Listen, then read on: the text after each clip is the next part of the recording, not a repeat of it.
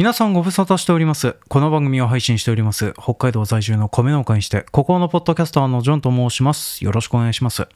今回は前回のエピソードに届いたお便りの紹介からちょっと入っていこうと思います。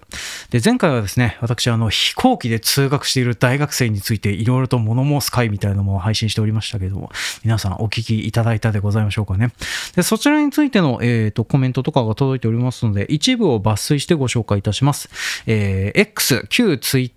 ターのアカウントネーム、タコの枕さんよりコメントいただいております。ありがとうございます。飛行機通学の方は補助金ハックを楽しんでいるんじゃないかな。目的があるから補助金を利用するのではなく、どれだけ補助金を引っ張れるかが目的を化しているのではないかな。RTA みたいにっていう風な感じでコメントをいただいておりました。で、あともう一方、えー、同じく旧ツイッター、今 X の、えー、アカウントネーム、トリフィドさんよりコメントいただいております。いつもありがとうございます。支援制度利用や補助金支給が申請主義なのも、ずるさの温床なのかなと思います。コンサル温床のバッコでもね、バッコの温床でもっていうね、えー、補助金支給に、えー、生活の大部分を沿わせるハックがあり、粛々とそれを実行する様子を不気味の民の向こうの非人間味として感じるのだと思いましたっていう風な感じでコメントをいただいておりました。ありがとうございます。そうなんですよね。私はあの飛行機通学をしている方に関してはですね、なんでそんな変なことをっていう風に思ってたんですけども、そうですね。あの、そういう風な制度ハックをすると、こんなな無茶ができてしまうっていう風なことをやってるのかもなっていう風なの、まあ、お二人にコメントいただいて、まあ、確かにその通りだなっていう風にもね、ちょっと思っていた次第でございます。で、あとですね、えー、トリフィドさんの方のもう一個の方のコメントの方にですね、えー、農業者関係の、えっ、ー、と、まあ、制度ハックというか、補助金ハック的な部分をずるいという風に思わないのかなみたいなのもね、やんわり刺されておりまして、まあ、これについては私のブーメラン的な部分だもあるなっていう風なのね、ちょっと思ってたりしてた部分だったりしておりますね。そう、農業者関係はですね、何かしら理由をつけたりなんだりして補助金を引っ張ってきたりするというふうなことも、まあ、やりがちだったりしておりますけどね。けれどもそれはですね、あの、こんなような飛行機通学みたいな無茶のためにやってるわけじゃねえぞっていうね、どっちかというとそういうふうなことをやっても赤字だしっていうのね。まあ、そんなようなことをね、ちょっと思ったりもしながら、まあ、前回のやつについてはね、いろいろと思うことがあったような話だったなっていうのね、ちょっと思ってたりしております。で、当番組ではですね、こんな感じで、皆さんの気持ちをちょっとずつ引っかき回せるような何かをですね、まあ、毎エピソード、毎エピソード、これからもやっていこうかなと思っておりますので、まあ、これからもこんな感じでお付き合いをいただけるとありがたいです。で、今回何を話すのかというとですね、皆さん、パウパトロールの映画、パウパトロール、マイティーザ・ムービーは見られましたでしょうか？まあ、大体の方がですね、多分見てないと思います。あと、映画ファンを公言している方もですね、多分スルーしていると思います。まあ、なんですけどね、こちらの映画、今現在、あの、本当にあの、講習を伸ばしておりまして、なんかあの、アメリカ海外の方でもすげえ入ってるし、あと日本国内でも80億円突破とかっていう風に出てたかな。まあ、だからね、おまけのアイテムを再配布してますよとかっていう風なのが出るぐらい、まあ、非常に人気となっているようなコンテンツとなっております。でもですね、基本的に当番組をお聞きの皆さんはですね、えー、30代を超えている男性、女性の皆さんが中心となっておりまして、で、ご結婚されてる方とか、お子さんがいらっしゃる方だったら、見たことがあるよというふうな方々は、方がいらっしゃると思うんですけれども、まあ、基本的には、まあ、パウパトロールのパの字も知らないパウ弱の皆さんがですね、当番組を聞いていらっしゃると思いますので、まあ、ここからでも入門可能だというふうなのですね、まあ、パウパトロールの解説をして、で、今現在やっている映画版がいかにどういう点で優れているのかっていうふうなのをですね、いろいろと今回も話していこうと思います。といういうわけで今回も参りましょう。営農とサブカル。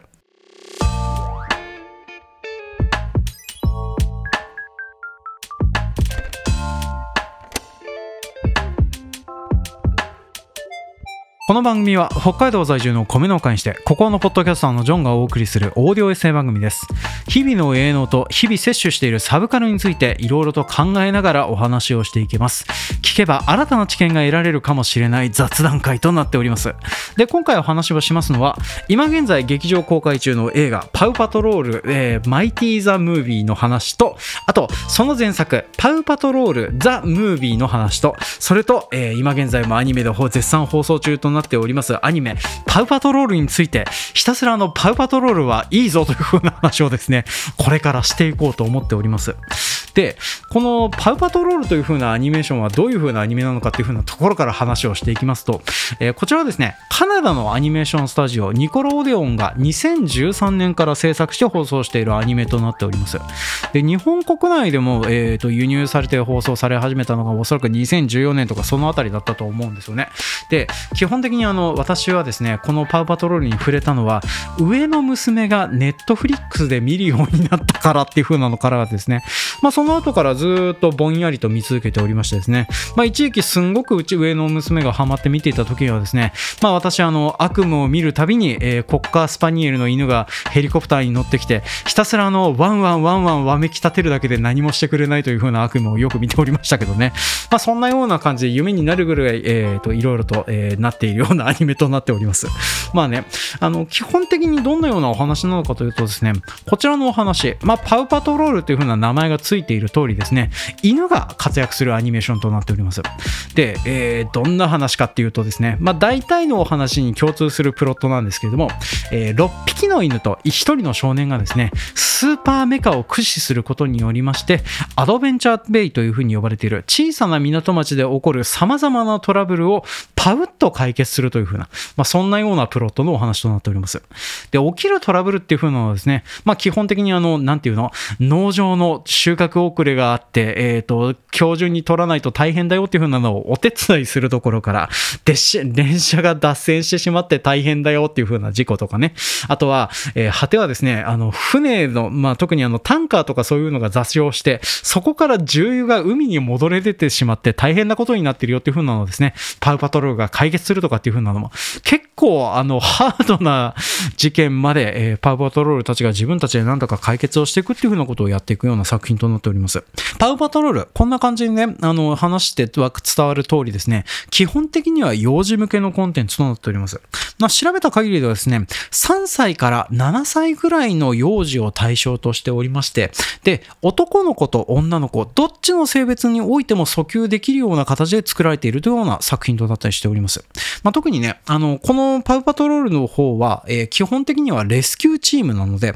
えー、かっこいい乗り物がいっぱい出てくるんですよね。まあ、例えば、パトカー、消防車、ヘリコプター、土木作業車、ゴミ収集車、ホバークラフトとかね。まあ、そんな感じでですね、あの、メインどころだけでも結構かっこいい乗り物っていう風なのがたくさんありまして、まあ、それらに加えてですね、ここ最近のアニメシリーズでは、えー、犬がもう2匹追加されて、新しいマシンとして、あの、ジャングルタイプのバギーですとか、スノーモービルとかっていう風なのも追加されたりしておりました。で、そんな感じですね、あの、劇場版とアニメ版とかでちょこちょこ犬とかが増えておりまして、で、それで、あの、それごとにね、あの、おもちゃを男の子の方には車のおもちゃを売りつけるようにして、で、女の子の方にはですね、それに乗っている可愛い犬たちを売り込んでいくっていう風なところで、まあ、どっちの性別にしても、それなりに見えるようになっている作りの作品かなとは思ってたりしております。で、非常にですね、なんかあの、今現在すごく受けているアンパンマン的なやつっていう風に思ってもらえると、まあ間違いはねえかなとは思います。まあ、ただ、アンパンマンと大きく違うのは、パウパトロールがやっているのはですね、基本的にあの、悪党を退治するとか、そういうふうなことではなくてですね、困っている人を助けるという、レスキューチームっていうふうなところを非常に大きく押し出している作品だったりしております。まあ、それのおかげでですね、どんなに敵対するようなヴィランと当たった場合にもですね、パウパトロールたちは、それが、あの、困っているような場合があったら、ちゃんとヴィランであっても助けるという風なことをやってるっていう風なのが、多分アンパンマンとかとは大きく違う部分なのかなとはね、まあちょっと見ながら思っていたところだったりしております。で、このパウパトロールっていう風なお話、あの、それこそ、まあ、いろんな作品、えー、っと、まあ、エピソードとかあったりするわけなんですけども、基本的にこうやってね、あの、まあ、活躍する犬っていう風なのがエピソードごとで異なるっていう風なところがありまして、で、それがちょっと面白いところでもあり、なんかなっていう風に思う部分でもあるような、そんなような作品だったりしておりますね。まあ、例えば、えー、っと、農場での収穫体験をしなければならないとかね、収穫をなんとか間に合わせなきゃいけないっていう風になると、あの、基本的に消防車とかの出番があまりなかったりしますので、まあ、そういう風な時にはですね、基本的にあの、なんか2台ぐらい、2頭ぐらいの犬がですね、メインで活躍して、あと他の犬はですね、呼ばれたけどとりあえずやることないから周りでブラブラさせとくっていう風なところを、まあ映画の中でもアニメーションの中でもよくやられてたりするっていう風なところが、まあ面白いところかなとは思ってたりしております。で、このパウパトロールの世界にはですね、不問率がいくつかございます。あの、言っちゃダメな部分、追求しちゃダメな部分っていうのがありまして、まず一つ目がですね、犬が喋って人間と喋るっていう風なところだったりしておりますね。で、本作の、特にあの、パウパトロール世界に出てくる犬たちはですね、ベラベラ喋ります。とにかくあの、キャラが付けが一人一人声ぐらいにはっきりと分かれておりまして、まあ、それこそね、犬たちも全然喋り方が一人一人違うので、明らかにこれはこれだなっていう風なのが分かりやすいようなぐらい、まあ、キャラクターがはっきり付けられているようになってたりしております。で、そんな感じでですね、まあ、犬とかは、えー、人間と普通にベラベラ喋ることができるっていう風なところは、まあ、これはあの、こういう風なもんなんだという風に受け取ってもらうほかないんですよね。まあ、ただ、他の動物は別に言葉を喋ることはないんですよね。例えば、パウパトロールの逆、まあ、あの、対の存在として、ニャンパトロールっていう風なのがいるんですけども、このニャンパトロールはですね、基本的に言葉を喋らないです。あの、なんかスーパーパワーを得て急に一言だけ喋ったっていう風なのはありますけれども、でも基本的にはあの、ニャンパトロールは喋れなかったりするんですね。まあ他に動物とかそういうのも出てくるんですけども、それらもほとんど喋ることがなかったりするので、この辺はね、大きく、あの、まあ犬と、お犬様と人間様と、あとはあの、それ以外の動物っていう風なので、多分パウパトロール世界は分けられているんじゃねえかなとは思っておりますね。であともう一つ謎に包まれておりますのが、パウパトロールという風なチームがどのようにして組織されたのかっていう風なのは、全然わかんなかったりしております。第1話の段階で、あのー、まあ、これあの、ラブルという、えー、土木作業車に乗ることになる、えー、ブルドッグの男の子がいるんですけども、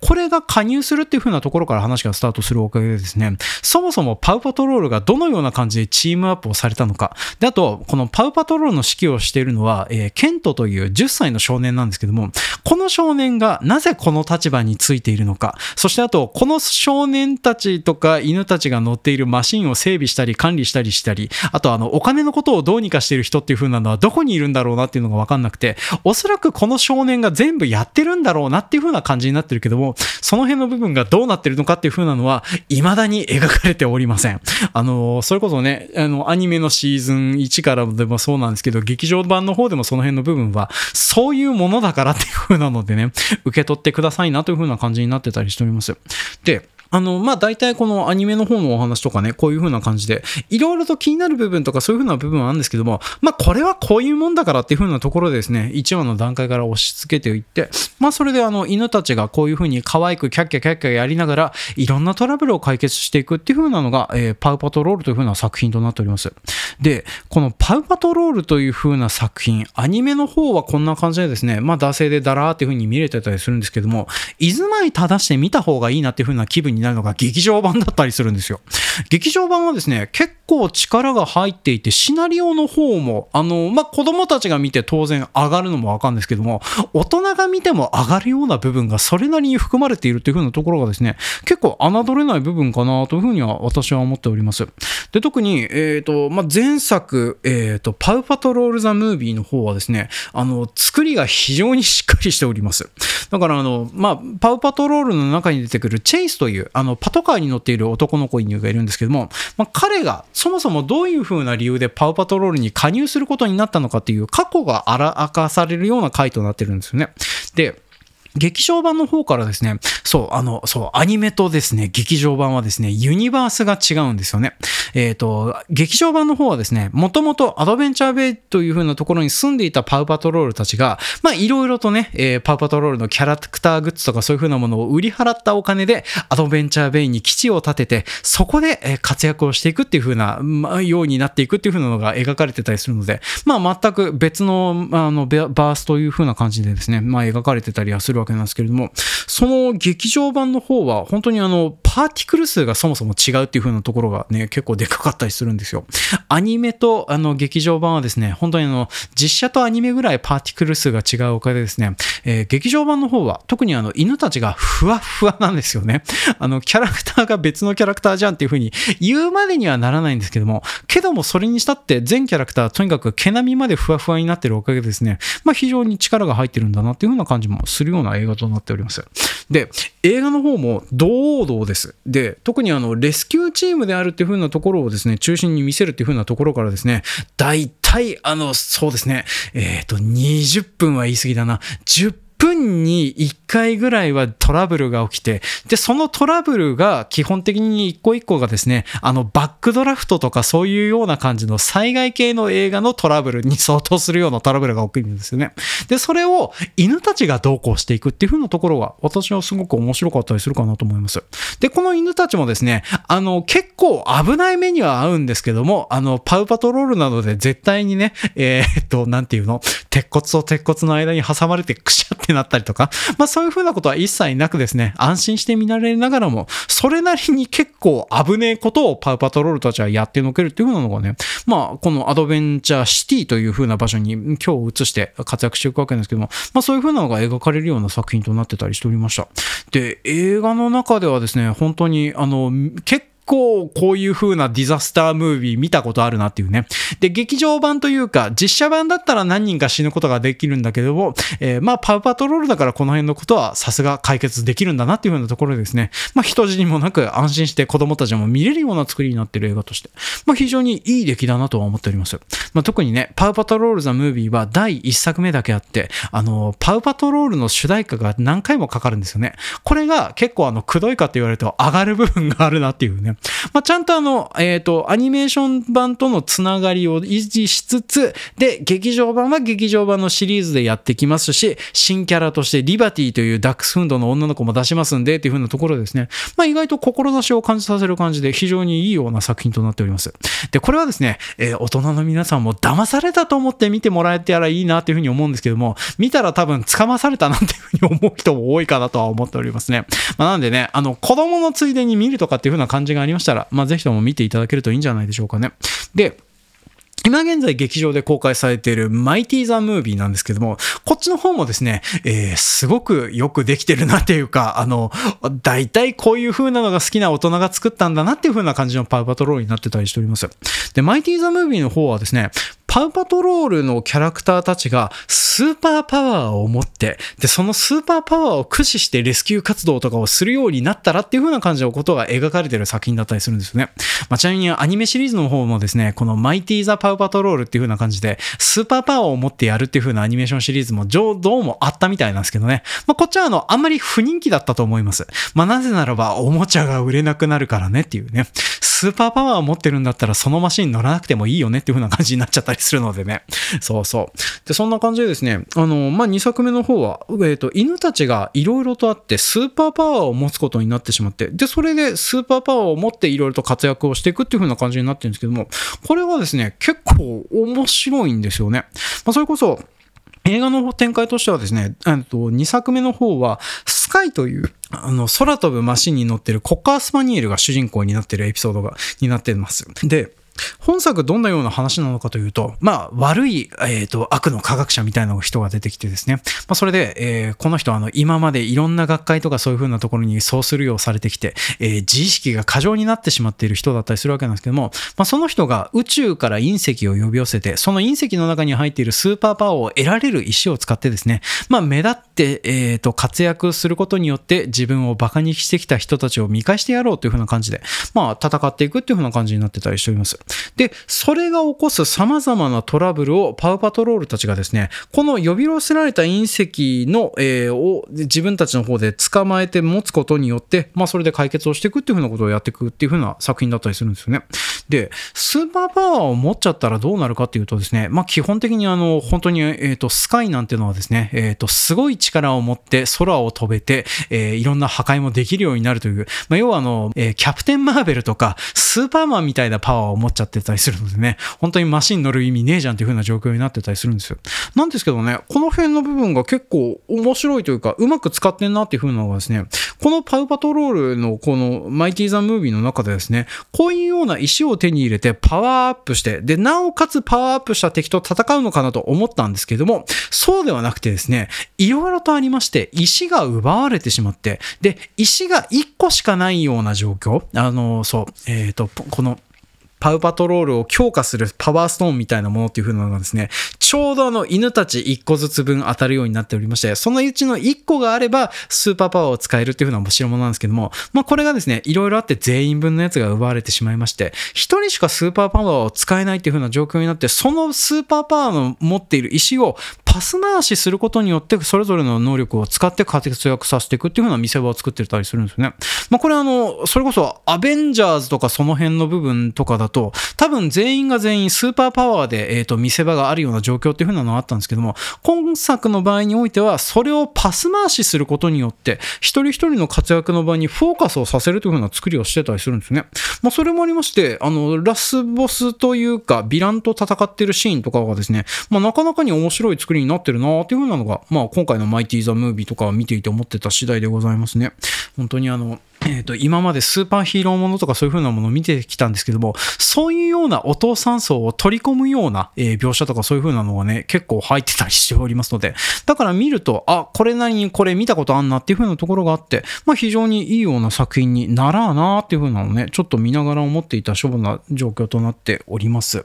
で、えー、そんな感じでですね、あの、パウパトロール、大人が見るとそれなりに面白いところもあって、子供たちも見ていてそれなりにいいところもあってっていう風なところもあったりするんですけども、まあいろいろと考えていくとですね、パウパトロールという風な作品自体が持っている、この犬がやって、あの、まあ、レスキューチームをやっているっていう風なところのヒーロー性みたいな部分に、あの、まあ、着目をした人は本当に偉いなっていう風なのを、まあ、ちょっといろいろと映画やら何やらまとめて見ていて思っていた次第だったりしてたんですね。まあ、特に、あの、劇場版が顕著だったりするわけなんですけども、劇場版の方ではどうしてもお話を動かすために悪役が必要になってくるんですよね。で、えっ、ー、と、例えば、パウパトロールの一作目の映画の方ではですね、えー、アニメシリーズのにも出てきて、さっき話しました、ニャンパトロールっていう、あの、猫のパウパトロールみたいなやつら。で、この猫のパウパトロールみたいなやつらはですね、基本的にあの、パウパトロールの真似はするんですけども、基本トラブルを起こすやつらなんですけども、まあ、こういうやつらを使う、えっ、ー、と、ライバール市長という風なのが、まあ、悪役として登場してたりしております。で、このライバール市長はですね、自分の、え、ー、と、権力とかそういう風なものを誇示するために、え、ー、と、この、まあ、劇場版の舞台になるアドベンチャーシティという風な場所の市長選に立候補してしまうっていう。で、そしてそのライバル市長が市長になっちゃって大変になりそうだから助けてパウパトロールという風なところから、まあ、えっ、ー、と、アドベンチャーシティにパウパトロールが移住していくっていう風なところが、まあ、劇場版の方では描かれていくわけなんですけども、まあ、そんな感じでですね、あの、まあ、一作目の方ではそういうような自己顕示欲というか、えー、権力欲にまみれたおっさんが、えー、ヴィランとして出てきてたりしております。で、あともう一つ、本作の方においては、さっきも話した通り、えっ、ー、と、自己顕示欲にまみれた女性科学者が、えー、ヴィランとして出てきております。で、パウパトロールと、えー、この対対になるような悪役っていう風なキャラクターの造形がですね、基本的には自分のことしか考えていない人々。で、特に力を持ってその力を自分のことにしか使わない人々っていう風なのが、あえて敵役として設定されてたりするわけなんですね。で、それが起こすトラブルを全部パウパトロールがパウッと解決して回るという。で、場合によっては、そのトラブルに巻き込まれて自滅しそうになっている悪役ですらパウパトロールは救うことがあるっていう風なところがですね、あの、現代の子供向けコンテンツとして非常に良いものだなっていう風なのがね、まあ見ながら思っていた次第でございます。でね、現代社会、あの、行動力があって、頭が良くて、倫理観がないっていう風なのが、お金を稼ぎがちになるような世の中になってるじゃないですか。まあ、特にね、インターネットの世界だとそういう風なのが顕著に目について嫌な気分になるじゃないですか。で、そういうような世の中においてですね、ただただ人を救うことに対して喜びを感じる存在として犬が置かれているっていう風なのがですね、まあ私はあの、すごい発明だなとすら思ってたりしております。で、これがパウパトトロールが、あの、犬たちのチームではなく、少年少女によるチームだったとしたらですね、もうちょっと、あの、中でわちゃわちゃうにゃうにゃとかやって、で、そしてあの、自分たちが認められる認められで苦労するとかっていうふうなことがあると思うんですよね。なんですけども、犬たちなので、基本的にはですね、パウパトロールの皆さんはですね、人を助けた後は、えー、おやつをもらってボールを投げられたものを追っかけまして楽しく過ごすっていう風なのをですね、まあアニメの方だとそういう風なパートが挟まれてたりするわけなんですけども、それで満満足しちゃうという。まあだから、社会的なすごく大きなことをしてるんですけども、私的な欲求は非常に小さいという風な存在の方で描かれてたりするんですね。で、悪役は全くその逆で、私的な欲望が、まあ、公の方にまではみ出るぐらいに、本当にあの、大きくなっているっていう風なところが、まあ、対比として描かれているのかもなっていう風なのもね、本作とか、あの、2作目とかは特に顕著に出てた部分かなとは思っております。で、こんな感じでですね、まあ、パワーパトロール、あの、児童向けの作品として非常にいいような作品だなっていう風に思ってたりはするわけなんですけどね。まあ、これは大きいのは、この犬を主人公にしてるっていう風なところが、まあ、発明だったかなと思ってたりしておりますね。でね、私はあの、最初にあの、アニメーションを見た時はですね、犬がマシンに乗るっていう風なところがですね、非常に引っかかってた部分だったりはするわけなんですけどね。でも、こういうような、公のことをしてただただ喜ぶという風な精神性みたいなやつっていう風なの、あの、まあ、我々大人が学ぶべき部分はあるとしたら、この辺の部分かなとは思ってたりしておりますね。なんかね、やっぱりあの、自分分の方に、あの、まあ、そういう風な欲求とか、個人的な欲求とかよりもですね、なんか人のためになるとかそういう風になるような欲求を持つように、えー、子供たちを育てるとか子供たちに見せていくみたいなことっていう風なのがですね、まあ、やっぱり、あの、いいことなんじゃねえかなっていう風に最近はちょっと思うようになってきてたりするんですよね。まあ、それもありましてですね、なんかあの、日本国内のね、例えばの子供向けのコンテンツ、まあ、プリキュアとかいろいろあったりしますけれども、まあ、けれども、あの、な、どうしても人間が主人公になってくれたりするとですね、まあ、妬み、そねみ、恨み、つらみとかね、そういう風な感じのやつがいっぱい湧いてきてたりするわけなんですけども、まあ、その辺の部分が犬が主人公になってるおかげで非常に純粋になって入ってきてるような部分もあって、まあ、そういう風なのもあるから、あの、パウパトロールはいい作品なんだなっていう風に思ったところで、今回のお話はちょっと役立なんか、尻切れトンボになりそうなので締めさせていただきたいなと思っております。で、こんな感じでですね、え、ー、と、当番組これからはこんなノリでやっていこうかなと思っておりますので、えー、また何かございましたら、ちょっとぜひとも、えー、と、ごひいきにしていただけるとありがたいです。で、えー、パワーパトロールについて、えー、と、見たことがあるよとかね、そういう風な感じでコメントいただけるようなことがありましたら、えー、Twitter のハッシュタグ、A のの意味にサブカルのサブ、A サブとつけてお送りいただくか、Google フォームのコメントのやつまで、えー、お送りいただきますようお願いいたします。というわけで、今回も長々とお付き合いいただきまして、誠にありがとうとうございました。では、また来週もお楽しみに。